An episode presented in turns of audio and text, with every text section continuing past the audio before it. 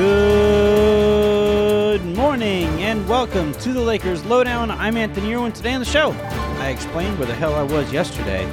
Uh, Wayne Ellington gets cleared in, for an important part of his rehabilitation, and Wayne Ellington uh, got back on the court. So the Lakers are finally getting a little healthier. Let's start with Talen Horton Tucker. He was cleared for shooting. So uh, he still isn't quite ready to do all of the on court activities, but at the very least, given the fact that this is on his shooting hand, and he got the stitches out, according to Frank Vogel, of, of his shooting hand, so he is now able to, to get back to shooting. And this kind of reminds me a little bit of so when the Lakers drafted Derek Fisher, he was an okay shooter, not great, not even necessarily good, uh, but he got hurt and basically like the only thing he could do was shoot. I think he broke his foot or had a stress fracture in his foot um, and had stress fracture surgery, and he was basically out for an entire year. And the entirety of the time that he was out, all he could do was basically stand still, set shots. And he really focused while he was out on improving that part of his game. And I think here with Talen Horton Tucker, he's been able to run and he's been able to keep up his conditioning because uh, it was an upper body injury. But now he can really focus on fixing his, you know, jumper or, or, or getting his jumper to a place where he was at least as comfortable heading into the season as as he was. And again, I I I would rather the guy have been available this entire time. And there, I don't think there really is such a thing as as blessings in disguise when it comes to injury, especially to shooting hands. But on on this case here, in this case here with Talen Horton Tucker, right now he just gets to focus on on tailoring his jumper to what he's going to need to be doing with it whenever he comes back. So uh, great to see that he's making improvements and that he's making progress, and hopefully we see him back on the court sooner rather than later. Wayne Ellington has been dealing with a hamstring issue for a while now and was cleared before uh, the Lakers' last game, but didn't get in because Frank Vogel wanted him to get a practice under his belt. The Lakers did practice yesterday, so that means that he has that uh, you know hurdle cleared. He also got out and played a little bit with the G League guys and and and practiced a little bit more there as he tries to get himself back into game shape.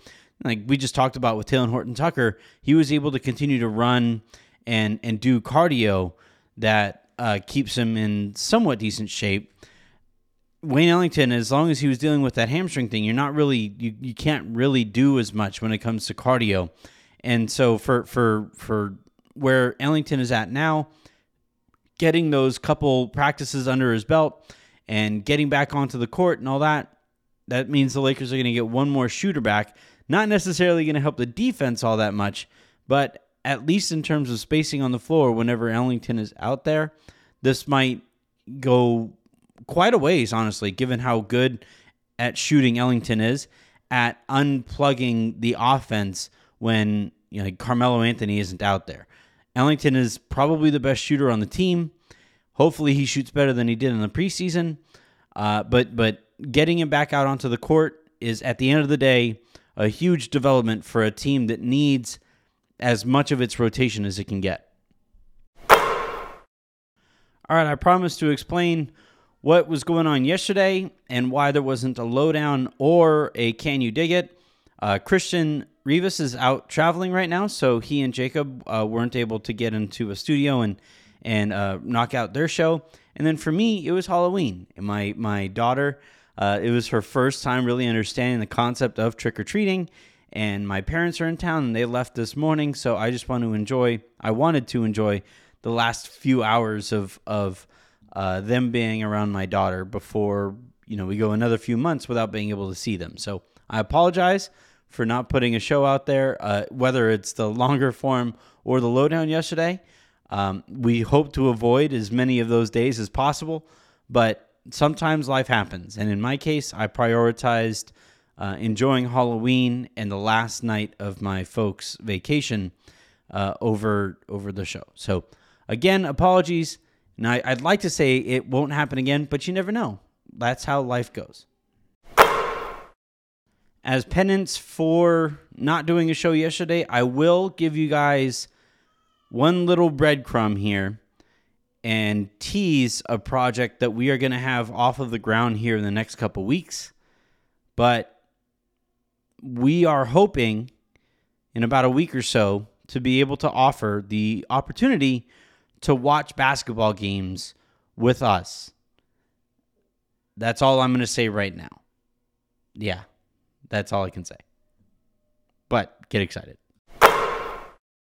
All right, that's going to do it here for the Lakers lowdown. I am uh, going to give you guys some things to pay attention to. So, one, the Taco Tuesday guys uh, discussed the game on Halloween and where the Lakers currently stand. So, check that out. That is currently on the feed.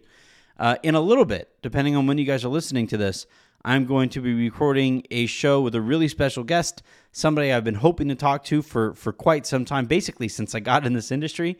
So uh, I'm, I'm I'm sure you guys are going to enjoy that conversation. I'm not going to give out the guest because I don't want to jinx it, but you're going to enjoy that on the website on silverscreenroll.com. Harrison wrote about the LeBron James clone who was in the audience.